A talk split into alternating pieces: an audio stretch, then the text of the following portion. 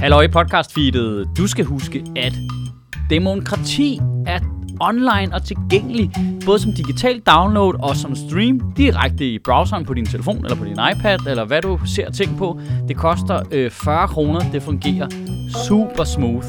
Ind på michael schødt punktum d k med dig.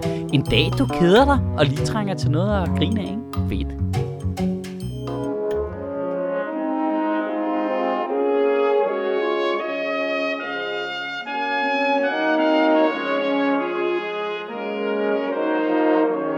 Goddag.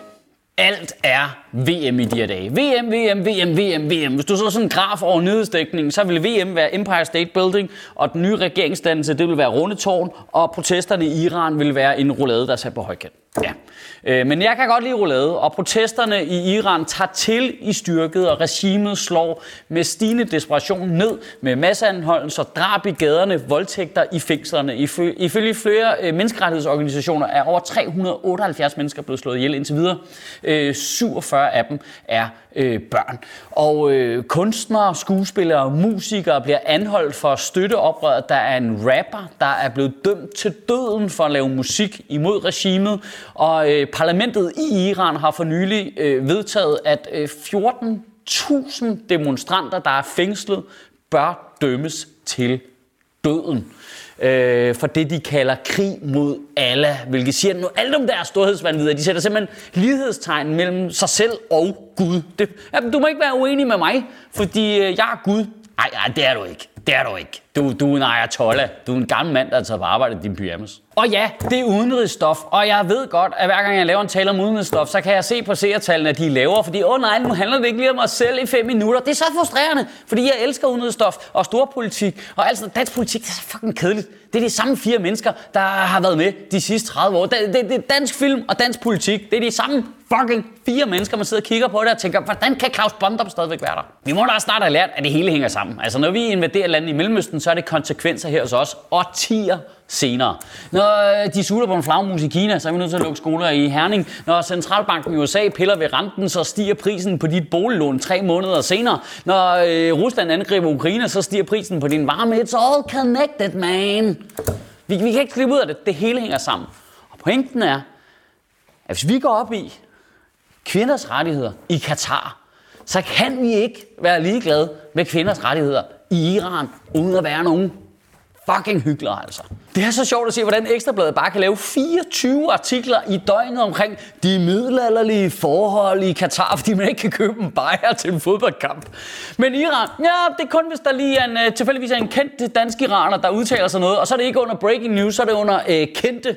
Okay, jamen, øh, så, så må vi da bare håbe, at D J Alligator har en holdning til det, fordi ellers så ser vi ikke meget til det jo. Tror du, folk de ved, at D J Alligator er fra Teheran?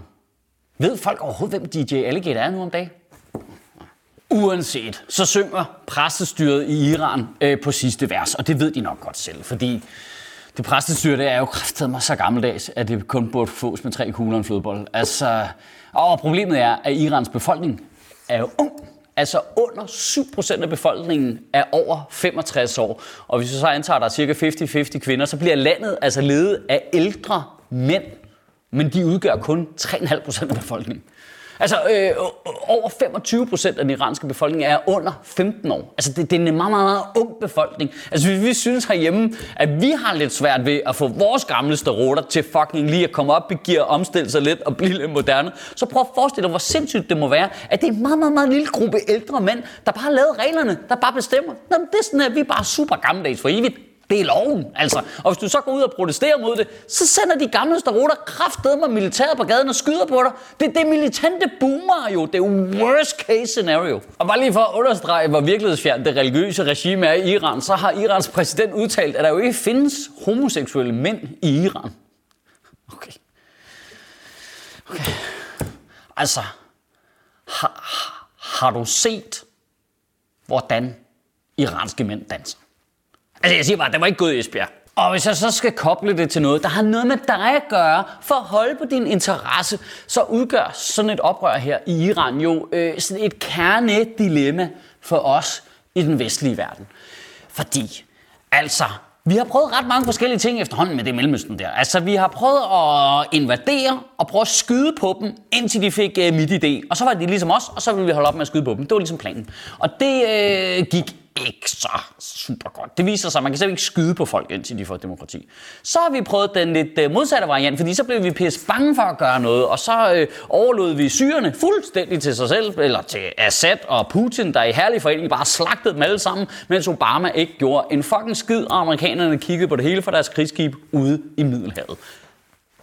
Også dårlig idé. Altså, vi danskere, vi gad ikke engang hjælpe dem, da de flygtede hele vejen herop. Altså, det, det var også skrækkeligt. Så nu har vi ligesom prøvet de to ekstremer. Øh, skyde på folk og invadere dem. Dårlig idé. Vær hundrede procent ligeglad.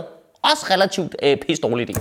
Så nu kunne vi håbe på, at øh, Iran øh, blev det, der gjorde, at vi fandt en form for øh, mellemstation på hele det projekt der. Måske, måske at det bare er Irans kvinder og børns bedste chance at få V M i to tusind og tredive.